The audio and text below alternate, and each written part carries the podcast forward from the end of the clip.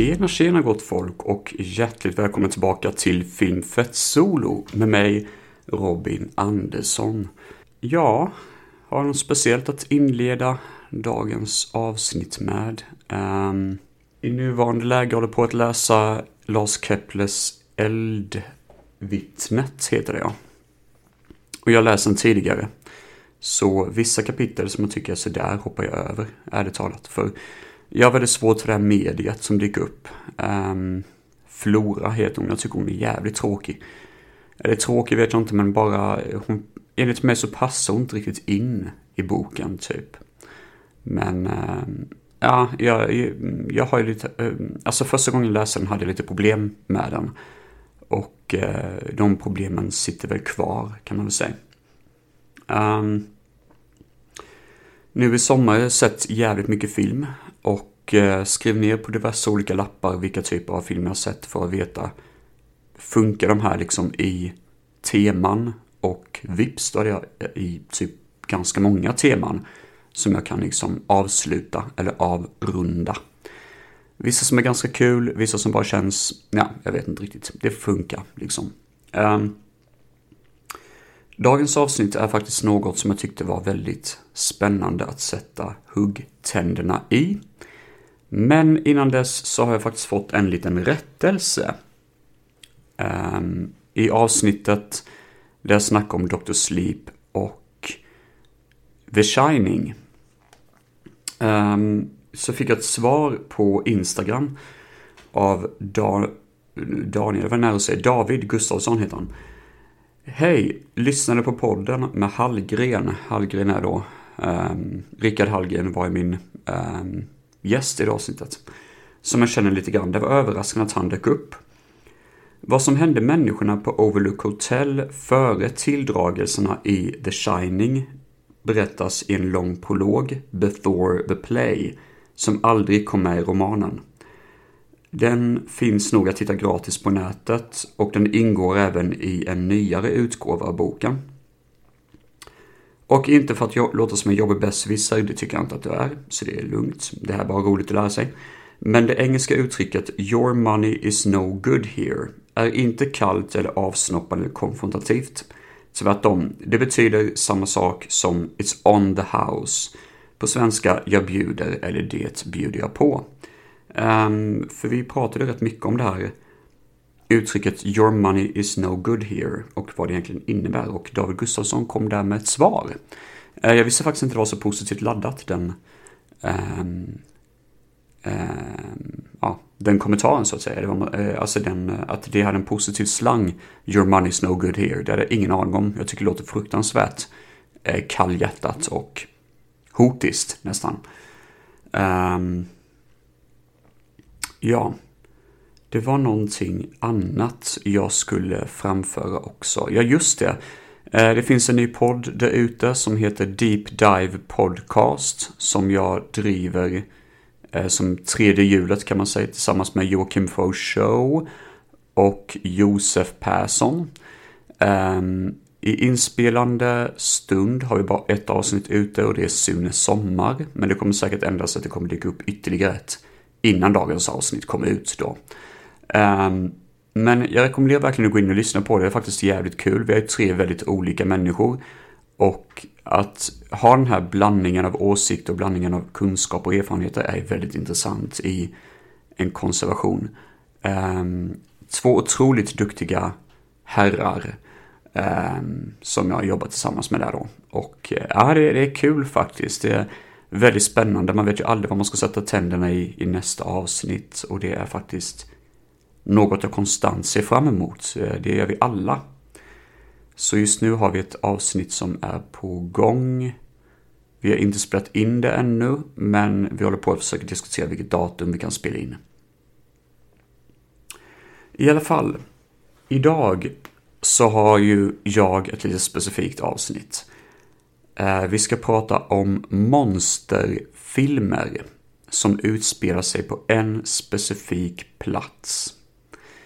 Det kan vara, mm, ja vad skulle man kunna dra till med, muterade zombies i kloaker eller, eh, ja, mumier som slår till mot en eh, rysk ambassad. Ja, det kanske är lite konstigt. Men alltså ni vet, alltså en specifik plats som ett tema och ett specifikt monster som ett separat tema.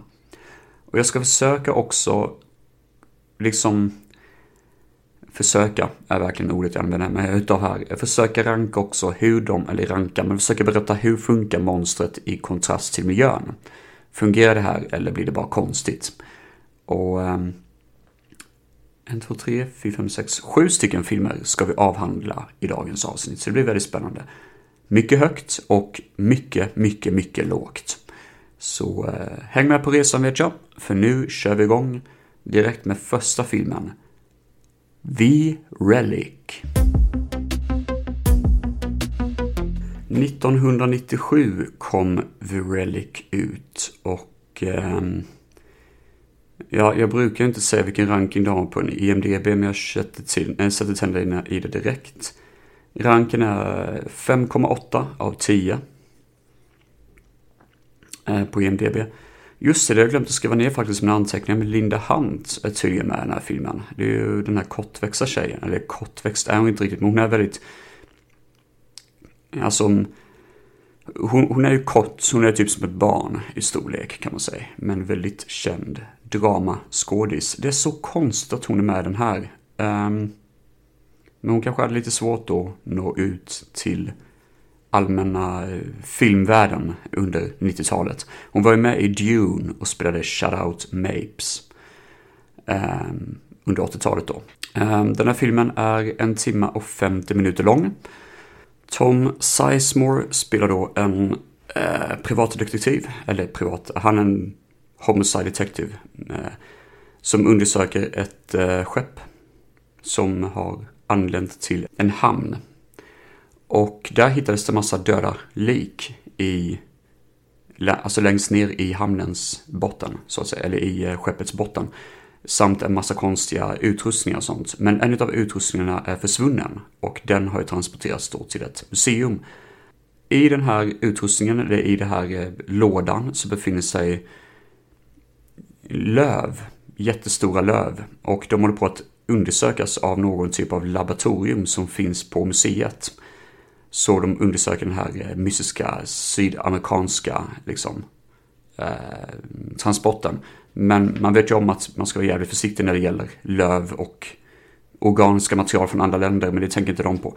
I alla fall, samtidigt dyker det upp någon typ av djur som ser ut som en mammut nästan, som börjar döda folk på museet. Och museet ska ju såklart öppna upp deras portar för att eh, Eh, de ska ha någon typ av utställning som heter Superstitious eh, Exhibition. Som handlar om eh, vidskepelse, vilket såklart den här detektiven Vincent, då Tom Sizemore, råkar vara. Han råkar vara väldigt vidskepelsk. Eller vidskepelsk, ja, jag vet inte fan hur man uttalar det. I alla fall, ehm, alla tror att det är en vanlig mördare som går lös och man vill inte ställa in den här stora utställningen så Vincent placeras på att lösa fallet. Men ja, det är någonting helt annat. Det är ju en jättestor, lovig, mammut liknande monster. Jag vet inte riktigt hur man kan förklara det, men ja. En blandning mellan en mammut typ och någon typ av, ja, kräldjur typ. Ja, det, det är väl typ det um, som egentligen The Relic handlar om i stora drag. Det är ju bra dataeffekter, det får man ju säga. Monstret ser ju ganska coolt ut. Det är ju inte dålig skit. Det här är ju hög Hollywood-produktion. Men Alltså, ibland ser väl monstret sådär ut, men det är ändå sådär, ja ah, men för 90-talet, det funkar ändå liksom. Det kunde vara betydligt värre. Filmen i sig är så jävla lång, den är fan en timme och 50 minuter. Jävlar vad lång den är. Och det, det är så otroligt klyschig monsterfilm på det här Hollywood-sättet. Den är ju inte särskilt läskig eller ens spännande. För den har den här klassiska, eh, liksom, nästan som att det ska vara eh, någon typ av naturkatastroffilm. För att det är så många människor som blir inlåsta i det här museet och springer runt och får kaos och håller varandra under pistolhot och sån skit. Och då dyker mammuten upp i diverse olika rum. Den dyker upp jättesnabbt under filmens gång. Liksom, eh, ena sättet så kan det vara på ena platsen och sen nästa scen är den på andra platsen. Jag trodde ett tag att det var fler än en. Men det var ju bara ett monster, bara det att de vet inte. Eh, de vill bara att det ska vara spännande hela tiden. Men det är ju inte spännande, det här är bara fruktansvärt segt. Ja, filmen regisserades också av Peter Himes. Och då tänkte ni säkert, vem fan är det? Ja, det undrade jag också. Jag kände igen namnet jättemycket. Men jo, det är han som gjorde A Sound of Thunder. Och den filmen vet ni vad jag tycker om den. Den här filmen då, eh, The Relic är i alla fall några grader bättre. Men, ja, ni hör ju själva, det, det är ju inte bra. Alltså ju, ju mer prat om den här, desto sämre blir den faktiskt. Den växer ju inte direkt i mina ögon. Den blir ju bara sämre och sämre. Nej, jag tycker det här är eh, vedervärdigt dåligt och bara en, bara en ren slöseri av tid. Alla mina polare som har sett den, alla säger samma sak. Det här är fan inte bra någonstans liksom. Och det var som någon sa i gruppen 100 filmer. Det fanns en tid då man trodde att Tom Sizemore skulle vara en huvudkaraktär. En huvudrollsskådespelare. Och jag håller faktiskt med. Det, vem fick för sig den idén? Det skulle jag vilja veta. Eh, tydligen baserad på en bok, Relic, av eh, Douglas Preston och ja, jag vet inte, det, det, står ett namn till här men jag ser inte vad det står. Um, från 1995 då, den boken. Och jag vet inte riktigt om den här filmen fick mig att vilja se boken eller läsa boken. Den kan ju inte vara särskilt bra den heller. Nej, det här var, det här var skräp. Det här var riktigt jävla risigt, klyschigt Hollywood-skit. Och då hade jag mycket hellre sett någon lågbudget Hollywood-skit, för det brukar ge lite mer än vad den här gjorde. Fucking Peter Himes alltså. Det, det går inte bra för hans karriär här på Filmfett Solo efter Sound of Thunder. Helvete. Just det, funkar monstret med museet? Nej, jag tycker faktiskt inte det. Jag fattar inte det här monstrets logik. Eh, det lustiga är också det att det ska ju vara någon typ av... Alltså eh, blandning mellan människa och monster. För det här har varit en människa en gång i tiden som är förvandlats typ till någon typ av genetiskt monster. Men jag fattar inte eh, riktigt hur fan det funkar Det är så jävla fult ihopplockat det här filmen så man fattar inte riktigt. Alltså det, det låter coolt med något mammutmonster på ett museum men det blir fan inte, det blir inget roligt utav det. Det blir bara platt och helt, helt jävla meningslöst. Så både platsen och monstret fungerar inte till filmens fördel. Nu ska vi vandra vidare till ett eh, sjukhus där det är något köttigt monster som traskar runt. Haven't you ever wished to save someone? Beyond saving? No matter what the cost? This is uncharted territory. The body has to adjust, of course. We weren't built for this kind of thing be surprised at the things you find when you go looking.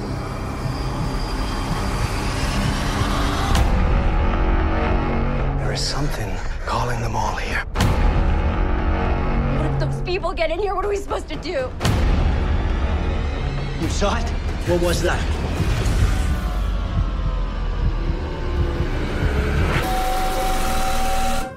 2016 kom The Void. Och den regisseras då av Steven Kostanski och Jeremy Gillespie. Som är enligt mig, de är ju mest kända för The Void då. Men Manborg, som är en science fiction-komedi, den har jag sett många gånger. Sci-fi action-komedi, fantastiskt rolig. Och Psycho Gorman tyckte jag var fantastisk också. De har ju en oerhört intressant humor, en väldigt bizarr cynisk, kallhjärtad humor som funkar med splattriga monster och lustiga eh, karaktärer liksom. Men The Void är kanske deras enda försök till att göra något mer seriöst. Vad jag vet i alla fall. De har gjort en film som heter The Editor, men jag tror också den är ganska sådär liksom lustig. De är ju väldigt mycket den här auran av trauma. Och jag vet att vissa har väldigt svårt för trauma, men jag tycker jävligt mycket om trauma som filmproduktion. Så det är typ en aura av trauma, fast lite bättre, skulle jag vilja säga. The Void, alltså handlar om en polis som råkar hitta av misstag mitt ute på landsbygden sitter han en skadad kille som traskar ut ur en, ett skogsparti. och tar med honom till ett sjukhus. Sjukhuset är dock halvt nedbränt efter någon typ av oklar incident. Så det är underbemannat och ganska hafsigt ställe. Det är inte så kul att vara där. Och tydligen så jobbar polisens exfru på plats också, vilket är lite sådär klyscha deluxe. Men i alla fall, eh, den här killen blir jätterädd och eh, han är skitskraj för något. Han tror att någon är ute efter honom. Och för de måste liksom söva ner honom och typ placera honom i en säng. Men när polisen ska lämna det här stället så ser han en massa märkliga gubbar utanför sjukhuset med vita kåpor och de har svarta fyrkanter på ansiktena, på ansiktsmaskerna. Och eh, de omringar hela stället och beter sig ganska våldsamt. Så nu måste ju hela sjukhuset förstå sig på vad det är som händer samtidigt som det är någon typ av dödsattack som sker på sjukhuset ganska snabbt. Det är en person som har blivit helt bananas och skurit ut en annan persons ögon. Och hon verkar förvandlas till någon typ av köttigt, blodigt monster dessutom. Lite The Thing-aktigt, typ en levande cancersvulst eller något sånt. Jag börjar med problemet. Det är så otroligt många karaktärer i den här filmen. Så det känns onödigt. Vi har två eller tre stycken poliser. Vi har två personer som är på sjukhuset. Den ena är gravid. Vi har sjuksköterskor, vi har huvudkaraktären. Alltså det är väldigt många karaktärer. Sen så dyker det upp också en jägare, eller någon typ av väldigt arg gubbe som vill döda den här killen som sitter spärrad i det här rummet nu. Um, tillsammans med sin son, som typ inte säger någonting genom hela filmen. Um, och det är så förvirrande när de här två karaktärerna dyker upp i sjukhuset. För då blir det verkligen att man klipper mellan alla karaktärer som är i rummet samtidigt. Och då är det alla personer som är i sjukhuset. Och det är så många figurer att hålla koll på. Så jag bara, vem är det? Vem är det? Jaha, nu dog han. Aha, okej. Okay. Då slipper jag tänka på honom i alla fall. Men vem är det? Vem är det? Vem är det? Jag blir så jävla förvirrad som tittare att jag inte ens hinner reflektera över det. Eh, jag menar om man tar body horror-klassikern The Thing. Där finns en klar anledning till att alla karaktärerna finns på platsen. Och de integrerar med varandra och finns bland varandra på ett sätt som ändå köper. På ett ganska lugnt sätt. Men Steven Kostansky och Jeremy Gillespie vet inte riktigt vad lugnt innebär. De är inte så subtila utan de drar på alla cylindrar när det gäller monsterdesign och skådespelare. Och det är det som blir för mycket, det blir för gapigt och det är synd för att det finns specifikt en scen, när jag såg, jag har sett den här filmen två gånger, när jag såg den andra gången så insåg jag att den här scenen kommer jag ihåg, men jag kommer ihåg hur besviken jag blev av den. För den ger mig inte en känsla. Det är när de här gröktsarna går in i eh, den här nedslitna korridoren som har brunnit ner en gång i tiden och eh, jagar efter den här köttliga eh, monstervarelsen. Och det, det borde vara häftigare än vad det är. För det, det liksom hänger en halvt avkapad ljusslinga som kastar ifrån sig ljus liksom här och där. Men det är ändå sådär, jag känner ingenting när jag ser den scenen och jag vet inte varför jag inte gör det. Det borde vara iskallt, det borde vara obehagligt, det borde vara en fruktansvärd upplevelse, en sån här klaustrofobisk upplevelse. Eh, när man känner liksom spänningen i luften, men man gör inte det för jag, det bara funkar inte riktigt liksom. Och jag tror det är för att de här killarna vet inte riktigt helt hundra hur man fångar en sån här situation. Just den scenen skulle man lagt mer krut på för att verkligen bygga upp den här mjuka uppstämningar så att någonting verkligen är fel. Men nu har vi ju sett redan i filmen rätt mycket fucked up grejer. Så den scenen tappar sin, sin nerv liksom. Både horrormonstret, eller monsterna som dyker upp, är ju riktigt häftiga och slafsiga. Det är ju ingenting mot det, men det blir ibland lite för mycket kanske. Um, The Thing återigen visar det man ska se och inte det man inte behöver se. Liksom. Slutet på filmen påminner väldigt mycket om The Beyond också. Det är en klockren eh, liksom reflektion till den filmen. Ehm, jag har eh, fortfarande inte sett Lucio Fulcis Beyond, men alla vet ju typ hur den slutar. Ehm, väldigt vacker scen faktiskt. Men hur funkar monstren till miljön? Är den klassiska frågan. Ehm, och de fungerar oväntat bra faktiskt. Trots att filmen kanske inte riktigt nådde fram till sina förväntningar så känner jag att det här slafsiga, köttiga monstret monsterupplevelsen verkligen finns där och jag dras in i det i kontrast till den här vita, kalla, sterila miljön på ett sjukhus. Eh, plus att sjukhuset är halvt nedbränt också, så det finns så många saker som verkligen funkar i filmen. Och jag vill så gärna att den ska gå hela vägen, men den gör inte det. Men den är i alla fall hundra gånger bättre än The Relic, men det säger ju fan inte mycket i och för sig. Um, ja, The Void, klart godkänd, men inte mer än så i mina ögon som helhet. Um, dessvärre är det så i alla fall. Um, Kostanski och Gillespie har andra kvaliteter än vad de har i The Void. Skulle jag sammanfatta det som. Nu ska vi dra ut till en skidort. I 1977s Snowbeast. Och eh, nu var det rätt länge sedan jag såg den här filmen. Men i korta drag så är det man, man ska göra en sån här ehm, det är en skidortsanläggning mitt ute i bergen någonstans. Och det ska vara en ny tävling som heter Winter Contest. Dit kommer Bo Svensson med hans eh, fru. Och Bo, jag kommer inte ihåg namnet så jag säger bara skådespelarens namn. Bo Svensson är en klassisk svensk aktör.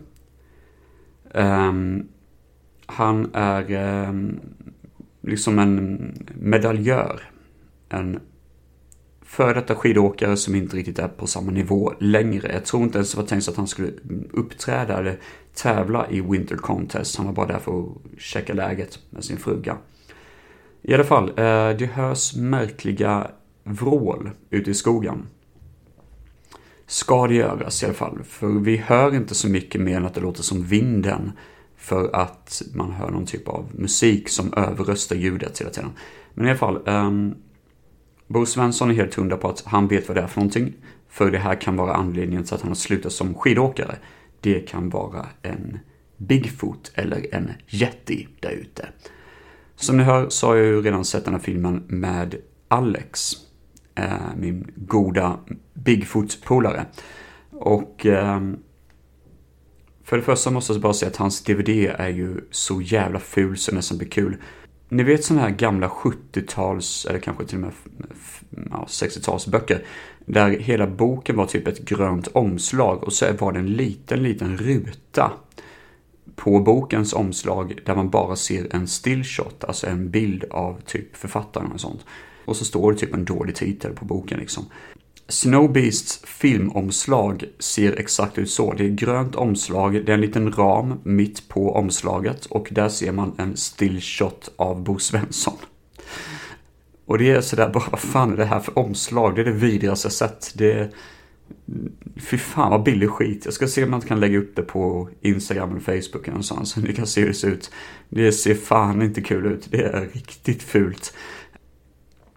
I alla fall, det börjar dyka upp lite kroppar här och där och på, eh, på skidortsanläggningen, eh, på omgivningarna. Och eh, folk åker skidor och blir jätterädda för något och slås ihjäl. Och ibland så ser man då bara monstrets perspektiv och då ser man liksom bara ett, en vit lurvig hand som smäller till någon så att de flyger åt helvete. Så eh, det är lite så den här eh, filmen fungerar. Och precis som en vanlig Jaws rip-off så ska man ha någon typ av karneval, Winter Carnival heter det, vilket innebär att man inreder en liten ja, dansyta. Ehm, och det kommer kanske 80 pers, någon sån kanske, som är inne och dansar och kör lite sådär. Och då helt plötsligt så hör man att jätten kommer och alla bara skriker och springer ut. Och det är lite sådär bara, ja det här är typ en billig variant av Jaws där man inte hade råd att eh, göra så mycket större liksom festligheter i den här filmen som man gjorde i Jaws, utan då, bara, då, då hyr vi en stuga och så typ dekorerar vi det lite grann så det ser ut som att det är en festival. Typ. Det, kanske, det, det måste vara något av de billigaste festivaltillfällen som har gjorts eh, på den här skidortsanläggningen. För det känns som att skidortsanläggningen borde ju ha mer ekonomi till att kunna liksom göra något roligare på Winter Carnival, men det blev inte så. Det är väldigt många skiv, alltså skidor och otroligt mycket snowmobiles i den här filmen. Det fattar man ju, men det blir så mycket. Så det är sjukt. Just den här scenen är rätt rolig faktiskt. Eh, för Bigfoot, eller den här jätten är ju jävligt smart. Så han kopplar bort en hög med stockar som står på varandra så att de rullar ner på en campingbil och knuffar den så att den fastnar typ i, i diket. Vi får aldrig se själva kraschen men vi får se efteråt när den ligger typ i diket på sniskan på snedd. Och vi, jag och min polare bara jävlar vad tunga stockar måste vara som vält en fucking bil så lätt liksom. Jävlar. Ja, alltså finalen är ganska halvkul för då får man se en skidstav som åker in i jättins mage. Och det är ganska coolt, då får man se det ur jättins perspektiv också. Det tycker jag var ganska häftigt, det var en ganska cool scen. Jag tror det var så jätten dog, jag kommer faktiskt inte ihåg. Det är ju inte direkt någon jättemega spoiler för att i ärlighetens namn var, vad fan, ni tappar inte jättemycket på att inte se Snow Beast. Um, ja, men det här var ju lite halvkul. Visst, nu funkar det ju roligare när man sitter och såg den här filmen med Alex, men uh, den, den, är inte så dålig som den kanske borde vara. Den är faktiskt lite halvrolig på det där lustiga sättet. Bo Svensson är ju ståtlig. Han gör alltid ett bra jobb trots att filmen kanske inte är särskilt bra. Och uh, ja, men det, det, här var lite halvmysig film. Um, det fanns en klassisk skådis som såg ut lite grann som Betty White i den här filmen. Betty White lookalike har skrivit här. Sylvia Sidney heter hon och hon var tydligen klassisk skådis i massa svartvita filmer. Eh, inte för att jag vet vem det är, men jag tänkte att ni kanske som lyssnar kanske har någon koll på vad det skulle kunna vara för något. Ja, jo, men det här är eh, ganska nice. Det är en ganska schysst rulle. Eh, jag hade väl inte velat se den igen, men den är ändå helt okej okay att se en gång i alla fall. Nåväl, eh, monstret, jättin och miljön, ja men det funkar ju. Det går som ler och låhalm eller vad man säger. Det... Ehm, eh, monster kanske inte ser jättekul ut, men jag tycker ändå att det funkar. Och eh, det är en klassiker som man kör på här helt enkelt. Så det är stabilt, stabilt omdöme. Och nu ska vi bege oss bort till ett eh, slott där det finns någonting som bor i de dolda väggarna. Castle Freak från 2020. There's someone living in the walls of this castle. What the hell? The mirrors are all broken. Whatever's hiding in the walls. I think it lives here. That castle is filled with evil. And now, all hope is lost.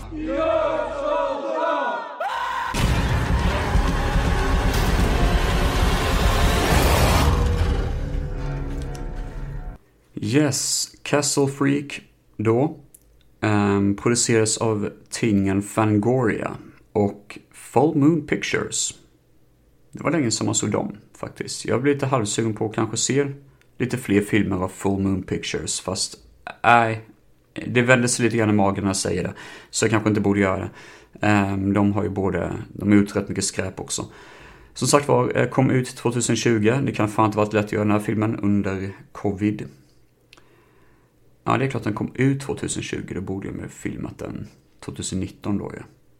I alla fall, det finns en film från 90-talet som heter Castle Freak också. Eller 2021 är det kanske. Nej, 2001 är det kanske. Um, och det är hans Moody Reanimator. Mitt namn står still just nu. Men jag har inte sett den i alla fall. Uh, jag blev lite halvsugen på det faktiskt. Men jag såg den här filmen helt blind. Köpte den och tänkte det här måste vara skräp. I alla fall. Um, filmen som helhet handlar om Rebecca. En blind tjej från en bilolycka. Eh, hon hänger med sin pojkvän eh, John som är ganska osympatisk och självisk och vill försöka få henne typ att släppa sin blindhet. Alltså sådär som att börja leva livet igen. Men det är ju lättare sagt än gjort. Jävla asshole John. De åker till Albanien Rebecca blir adopterad, hon visste inte om sin riktiga mamma och hennes mamma ägde då ett jättestort, en jättestor fästning eller borg som heter då Wadley Castle. Så det var ett slott egentligen då. Så det övergårds från Rebeccas riktiga mor när hon gick bort då. Eh, det är ett jävla coolt slott, mycket häftiga dekorer och sådär liksom. Och eh, hon hänger där med John. Ehm, vet inte riktigt hur hon ska göra med det här slottet. Ska hon sälja det? Ska hon behålla det? Tycker sig höra någonting i väggarna. Hon tycker sig inse att det är någonting som, som bor i slottets dolda tillgångar om man säger så. Och John köper ju inte det här någonstans. Men eh, man kan väl säga så här att tack vare filmens intro så fattar vi att Beckas morsa, hennes mor, har eh, torterat någonting. Hon är typ en syster som bodde i slottet och torterade någonting som bodde i källaren av slottet. Det låter väldigt konstigt, det gör det faktiskt. Och det är lite mystiskt, jag kommer faktiskt inte riktigt ihåg vilken upplösning det blev där. Becka och Johns kompisar dyker upp i det här slottet. Nåväl, lite detaljer då om filmen som är ganska coolt att nämna. Det finns ett band som heter Gunship. Och eh, otroligt bra band, det var jävligt länge sedan jag lyssnade på dem nu faktiskt. Men eh, de har en låt som spelas i filmens intro.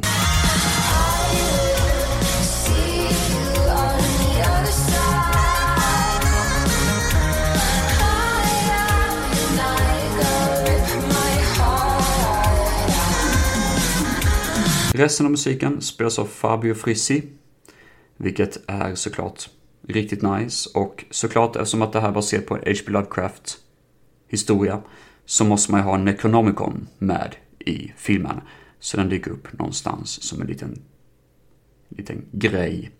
Um, finalen på filmen, själva upplösningen med monstret, är sådär. Det är ganska utdraget som det brukar vara.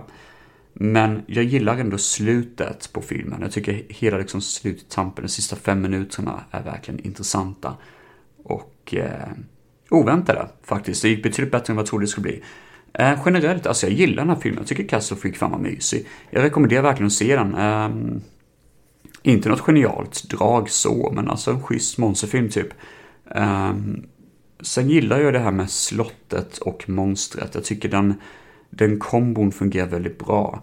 Det här muterade märkliga monster som bor i väggen och har bott där hur länge som helst och de här oskyldiga människorna som dras till platsen utan att veta riktigt varför. Det, det döljer sig mycket där och jag tycker, jag tycker om den idén. Den funkar väldigt, väldigt bra. Ja, tumme upp till Castle Freak. Eh, oväntat positiv. Alltså jag trodde det skulle vara riktigt jävla skräp, så det här var ju en schysst upplevelse. Eh, rekommenderas. Musiken av Fabio Frissi, återigen, jävligt bra. Alltså, han, han är ju väldigt talangfull, men i den här filmen kände jag väl att det var lite anonymt soundtrack. Utöver soundtracket på Gunships låt, såklart. Men vi är inte riktigt klara ännu i um, um, Lovecraft-landet, utan vi ska bege oss till ehm, Öppet hav och något mytologiskt som befinner sig där i stumfilmen Call of Cthulhu. Yes, jag har faktiskt inte skrivit något år på den här filmen, men jag tror det är 2005 om man inte minns fel. Call of Cthulhu är en stumfilm, svartvit, och eh, är lite lustig för att den är gjord utav eh, H.P. Lovecraft Society, som är typ någon typ av Historical Society, något historiskt, eh, ja, en grupp människor som verkligen förlyfter H.P. Lovecrafts verk. Och eh, Call of Cthulhu har ändå inte fått så många filmadaptioner. Jag tror knappast det finns någon filmadaption på, på den här filmen förutom just den här då. Och den här är väldigt trogen boken. Konceptet är väl mestadels att det är en person som är inlåst på ett sjukhus och försöker få en annan människa att bränna faktan och sanningen om vad, vilken upptäckt han har upptäckt helt enkelt liksom. Eh, för han säger att den här sanningen får inte hamna i fel händer. Och och eh, då berättar han en berättelse om en annan person som berättar en berättelse om en annan person som berättar en berättelse om en annan person. Det är många historier i historier i historier. Så den här filmen är typ 47 minuter av olika mindre berättelser och mindre ledtrådar som kopplas då till den här ön som jag inte kommer ihåg namnet på. Men det finns en ö mitt ute, en sjunken ö. Och där sägs det att Eh, den här varelsen Cthulhu eh, kan resa sig och liksom att det är den som bevakar öns alla tillgångar. Så det finns en kult också som liksom ber till Cthulhu Och de verkar nästan vara påverkade av Cthulhus olika krafter. Så de, det verkar vara folk som har kommit för nära sanningen om vem Cthulhu är och förlorat deras medvetande. Typ. Lite så. Det är en mysig film, absolut. Det finns inte så jättemycket mer att säga. Det här är ju ändå en film som är typ 45 minuter lång. Men vad jag verkligen gillar är att det är en upptäcktsresa, särskilt mot slutet av filmen när vi får se en båt som hittar den här märkliga staden och ser Cthulhu som är typ någon clay animation-figur, alltså leranimation, som stop motion animation som man har byggt ihop. Riktigt jäkla häftig scen. Och eh, väldigt mysig film generellt. Den fångar den här upplevelsen och fångar hela liksom den här känslan av H.P. Lovecraft på ett väldigt häftigt sätt. Jag tycker man lyckas med det på ett kalasbra sätt. Så The Call of Cthulhu var en oväntad rolig upplevelse. Det är synd att det inte räknas som en riktig film för den är inte tillräckligt lång. Men eh, det finns nog inte så mycket mer jag kan säga om den. Alltså, det här är den som sticker ut också, för det går inte riktigt att jag menar, Cthulhu är ju monstret i slutet, absolut, men det finns ju så mycket mer i den här filmen. Men hur funkar Cthulhu till temat att det är svartvitt och stumfilm och ute på vatten? Eh, det fungerar ju självklart jättebra, men det är ju för att Cthulhu kommer från den platsen liksom. Alla känner ju till Cthulhus mytologi på det sättet. Nej, jag har tyvärr inte mycket mer att säga om den, förutom att den är jävligt bra och jag rekommenderar verkligen att se den. Det blir en väldigt kort Eh, ett kort omdöme om The Call of Cthulhu, men den rekommenderas starkt. Lite svår att få tag på, men den borde nästan finnas gratis på YouTube, tänker jag. Den är ju ändå några år på nacken. Då ska vi be oss ut till, ja oh, herregud, ska jag snacka om den också. Ja, det är zombies, eh, typ ute på vischan, skulle man kunna säga, i The Rage. Eh, Robert Kurtzman är det som har regisserat den här filmen och han är effektskapare. Han har också gjort effekterna till den här filmen då. Um, men eh, jag tror han är mest känd från Wishmaster. Dyker upp i hans eh, kategori där. En otroligt bra film faktiskt. Buried Alive från 2007. The Rage också från 2007 tydligen. Ja, jag vet inte riktigt mycket mer. Jag kan inte hitta så mycket mer om dem just nu, men det verkar vara som att det är typ hans kändaste. Men effekter, absolut, det är väl coolt, men man ska kunna göra film också. Eh, Andrew Divoff spelar, underbar Andrew Divoff som spelade Wishmaster. Eh, han är en ond rysk doktor i den här filmen och gör något typ av zombievirus, oklart varför, men ja. Um, mitt ute på landet, typ i någon, uh, något eh, halvklumpigt labb han har gjort. Jag tror till och med det är ett uh, garage om man inte minns fel. mitt ute i skogen. Och um, det går inte så bra för att vissa zombies flyger ut, alltså sådär, liksom attackerar honom och håller på. Och här blir det en ganska cool zombiefight som faktiskt funkar ganska häftigt när zombies försöker attackera Divoff efter hans lilla experiment då. Och det blir mycket köttande och mycket liksom blodigt och mycket skvätt och sådär liksom. Och det är ganska coolt. Men det är också det här att, ja men det här är en bra början, men vad kommer resten av filmen att bjuda på? Eh, jo, resten av filmen bjuder då på goth metal band. Eh, som är några vänner, eller det, det, jag tror inte de spelar i bandet, eller mest bara några vänner som är ute och kollar på en goth metal eh, ja, grej då. Och så då de, eh, jag tänkte först att, ja men vad coolt, det här är vår setting, här blir liksom, nu, nu ska vi ha det här ute på en, en sån här, eh, liksom, eh, turnering. Fan vad coolt alltså att det, de håller på att spela musik och så dyker det upp zombies, det hade varit skitcoolt ju. Men nej, sån tur har vi inte, utan de hoppar in någon typ av eh, van, då en eh, husbil. Och drar iväg. Eh, de här vännerna är väldigt sexuella, de verkar ha många konstiga relationer till varandra som jag inte riktigt fattar. Och sen så klipper man till Reggie Bannister från eh, Phantasm som fiskar med sin brorson. Och eh, Alltså de nämner typ Phantasm som ett tv-spel. Det ska vara någon konstig referens till Phantasm, men det funkar ju inte riktigt. I alla fall, Ehm, den här eh, husbilen kraschar och det dyker upp muterade fåglar, väldigt dåliga datanimerade fåglar, men ja, de funkar. Och ja, um, då är det typ att de här som överlever den här husbilsattacken eh, ska försöka ta sig då till något residens där de eh, kan gömma sig från datanimerade fåglar och zombies och då så är det såklart Andrew Divoffs lilla håla de råkar komma till. Så hela filmen är typ en roadtrip fram till det här eh, laboratoriet då. Ja, i stort sett filmen. Muterade monster i skog, vad tycker jag om det? Det låter kanske lite kul. Eh, det funkar typ trots allt i Zombie Flesh Eaters, men här är det fan bara... Det kan ju vara att filmen är så jävla dåligt gjord. Alltså den är ju inte... Det är inte mycket kvalitet bakom det. det, det jag fattar inte Alltså, nej. Hela den här filmen är typ bara ett sätt för regissören att visa jag kan göra effekter. Om det vet vi redan, Robert Kurtzman. Vad, vad vill du mer säga med det här? Det, det, är bara slafsigt, dåligt hantverk och jag blir bara förvirrad, arg på den här skiten. Um, ja, nej.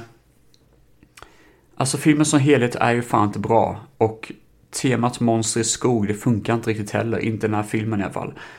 Jag vet inte fan vad filmen ens vill, jag bara känner mig så jävla tom efter att ha sett den. Uh, jag blir inte underhållen, jag känner mig bara liksom, nej. Inte ens Reggie Bannister kunde uh, liksom vända på den här steken med sin fantasm-kändisskap. Nej, jag, jag blir bara irriterad av det här. Jag rekommenderar verkligen inte att se The Rage. Den är bara komplett nonsens och urvattnat dålig. Jag klämde bara in den dagens avsnitt för att jag ville försöka bli av. Alltså det måste bli något positivt med att ha sett den här filmen känner jag. Eh, jag gav den faktiskt en 2,5 första gången jag såg den och nu i efterhand så undrar jag varför för jag minns ta mig fan ingenting av filmen. Jag blev bara irriterad på att jag ens har gett den min tid. Min underbart värdefulla tid. Vi dras iväg istället till träskmarkerna tycker jag och kollar på ett mytologiskt monster. Avlångt med speciellt hudform. Jag pratar om Pumpkinhead. Afraid raising the dead ain't within my power.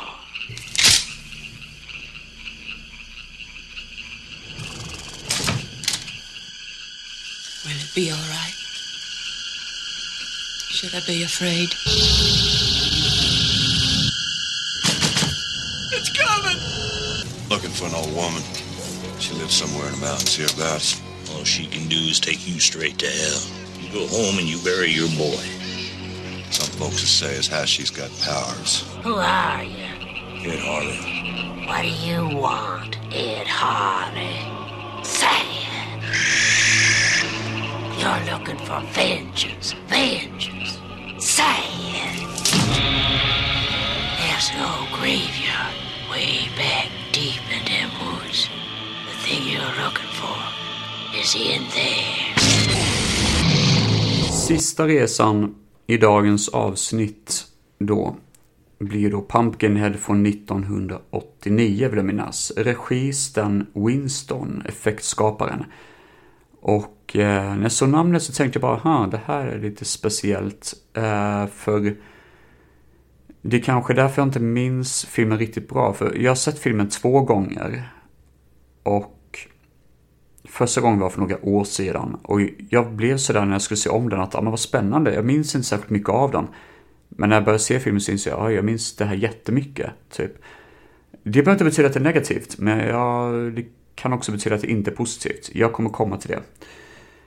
Lance Henriksen spelar då pappan Ed Harley, en hård äkta man med sandpapperhud. Eh, han är ju så otroligt duktig skådis, han ser så slank och smal ut. Han, ser, han har verkligen den här hårdkokta looken på sig. Han ser ut som en söndertuggad cigarett liksom. Um, och um, han har ju en unge då, Billy, som är superoskyldig och ser så liten ut. Så att om jag nyser på honom så skulle han för fan dö av lunginflammation. Och det lustiga med den här ungen är också det att um, Alltså han ser ut rätt mycket så som jag ser ut när jag var ung, så jag tänker också för fan vad jag eh, är liten, liksom. Shit. Men i alla fall, Billy är jätteoskyldig, älskar att leka med sin hund och älskar att hänga, hänga med sin pappa. Och pappan äger någon sån här kiosk mitt ute på landet, verkligen mitt ute ingenstans. Och då kommer stadsfolket dit med deras jävla skoter som de kör runt med. Um, Lance måste göra Buckflower en tjänst och man säger inte nej till Buckflower för då kommer han stirra på, sig, på det med sina runda ögon, runda klotögon och muttra något under sina tobakodoftande tänder. Fan vad elak jag är mot Buckflower, men jag gillar honom. Han är så jävla underbar. Eh, om ni inte vet vem det är så är det han som ofta spelar uteliggare i diverse olika filmer. Jag tror att han var hemlös i Tillbaka till framtiden exempelvis. Här är han en jättebonnig eh, karaktär. Verkligen lantlig deluxe. Eh, Lance måste dra iväg och hjälpa Buckflower med något. Eh, grabben springer ut och leker med sin hund och blir påkörd av en, eh, en motorcykel, eller en cross är det. Och eh, han dör typ på plats, liksom. I stort sett. Um, Lance blir så jävla vridig förbannad när han kommer tillbaka till... Alltså de flesta eh, av de ungdomarna sticker, de flyr. Men det är en kille som är kvar och Lance ger honom sån jävla dödsblick. Som har fattat, oh shit. Buckflower hjälper till, eller han vill egentligen inte hjälpa till, men han hintar lite kan man väl säga. Hans, Buckflowers son i alla fall kan man säga, han berättar för Lance Henriksen att det finns ju den här gumman mitt ute i skogen du kan snacka med. Så då drar Lance bort till en gammal gumma ute i skogen, tar med sig ungens lik. Hon kan inte få tillbaka barnet från döden, men hon kan ge något annat i retur. Hon kan ge den ultimata hämnden i form av en varelse som ligger begravd på en kyrkogårdsplats. En mörk kyrkogård dit ingen vill vandra. Pumpkinhead. Jättelång, nästan två meter lång, benig varelse med ett klotformat, eller väldigt märkligt format ansikte. Tänk er typ Xenomorph från eh, Alien, så har ni Pumpkinhead. Ja, ehm, det här är en schysst rulle. Den är väldigt, väldigt svettig. Alltså miljön är ju sjukt välgjord. Och det ser nästan ut lite grann som en musikvideo faktiskt. Den är så visuell. Um, det är välgjort mys. Uppbyggnaden är ju otrolig. Jag menar, det tar typ nästan, jag tror det tar 45 minuter innan Pumpkinhead ens dyker upp. Och det tänker man inte på för att uppbyggnaden är så jävla mysig. Um, det som är minus är ju då att när det väl blir kaos och Pumpkinhead gör sitt, sin helvetiska hämnd mot de här ungdomarna så är det inga roliga dödsscener. Det, lik dyker upp med lite sår här och där, något utan ett huvud där för mig om jag inte minns fel. Men det är ändå sådär liksom, den är... Den, den är mysig men jag hade velat ha bättre dödsscener. Det är väl det jag vill komma till, det är väl det som är kontentan. Um, men alltså det, det, är ju en schysst film. Jag bara känner det att jag minns den här filmen för väl. För återigen, när jag började se den här filmen så insåg jag att ja, men just den här filmen har det här typen av tempot. Men då händer det inte så särskilt mycket mer som jag hade glömt bort. Utan mitt, jag kom faktiskt ihåg väldigt mycket av filmen. Ja, och det kan vara en nackdel egentligen. Det kan också vara en fördel, men det här är den typen av klassiska filmer där man bara liksom... Är den värd att återse igen? Ja, för den informationen du får av filmen kommer du komma ihåg. För att det är så otroligt klassiskt, liksom. Eh, förresten så är den här filmen också baserad på en poetisk, någon typ av dikt. Jag har ingen aning vad det är för dikt, men ja. Jag var lite sugen på att läsa den faktiskt, men jag vet inte vad det är för dikt. Ingen aning. Nej, men generellt är det kanske en barnramsa i och för sig. Det kan det vara. Nej, men generellt. Um, det är en bra, stabil film, väldigt välgjord. Monstret i träsket, återigen, för att komma tillbaka till det temat, fungerar så jävla bra. Det är kanske det mest passande, tror jag, till det här temat. För att jag gillar fan träsk. Och jag gillar det här svettiga, det är så jävla svettigt. Och att se det här spinkliga, märkliga, beniga monster som man inte riktigt vet var det kommer ifrån. Ja, jag tycker om det, det är, det är mäktigt alltså. Um, ja, stabil jävla rulle. Eh, och eh, en fin avslutning på ett kul tema, anser jag. Ja, då är vi inne på det klassiska då. Sämst till bäst av de här eh, sju blir det då ja, filmerna. Sämst Alltså jag får nog ändå säga The Relic, faktiskt. För att den är så jävla lång. Och eh, jag hatar ju när Hollywood inte kan ge någonting som egentligen är särskilt, alltså, spännande överhuvudtaget. Så The Relic absolut sämst. Eh, efter det så kommer The Rage som ligger på samma betyg men ändå har vissa kvaliteter som jag tycker att ja, men det här är ändå halv Roligt. Jag kan ändå slå på den filmen och låta den gå i bakgrunden utan att bli irriterad av den. Det kan jag inte göra med Relic. Um, på tredje plats får jag säga Snowbeast. Den här eh, jättefilmen, vilket jag känner att amen, jag har inget behov av att vilja se om den här filmen den är väl okej, okay, typ. Men det är absolut inte sådär liksom något man vill se. Den är dock roligare än The Rage tycker jag. Den har ju ändå Bo Svensson. Fjärde plats blir då, då är det The Void. Alltså trots mitt betyg så tycker jag ändå att det finns en, ett behag i filmen liksom. Den har ju sina svårigheter men jag har ju ändå... Jag kan ändå tänka mig att se den igen. Alltså sådär. Fjärde plats? Nej, femte plats blir det då. Nu blir det svårt här för det står mellan två filmer tusan också, jag tror jag måste ta Pumpkinhead faktiskt. Um, stabil rulle, absolut, men den slår inte Castle Freak. Jag tycker Castle Freak är lite bättre. För den har vissa saker som jag känner att ja, men det här vill jag ändå se om. Och bäst är då Carlo Cthulhu som landat på 3,5 av 5 eh, i betyg för mig. Uh, ja, men det var dagens avsnitt och tackar så hjärtligt för att ni har sett dagens avsnitt. Det var väldigt, väldigt kul att spela in det här. Ja, som vanligt så finns jag på Instagram, Filmfett, och på Facebook. Samma namn där, Filmfett. Glöm inte för guds skull att kolla in Deep Dive Podcast. Uh, Deep Dive Podcast finns på Instagram. Ha det bra allihopa. Hej då.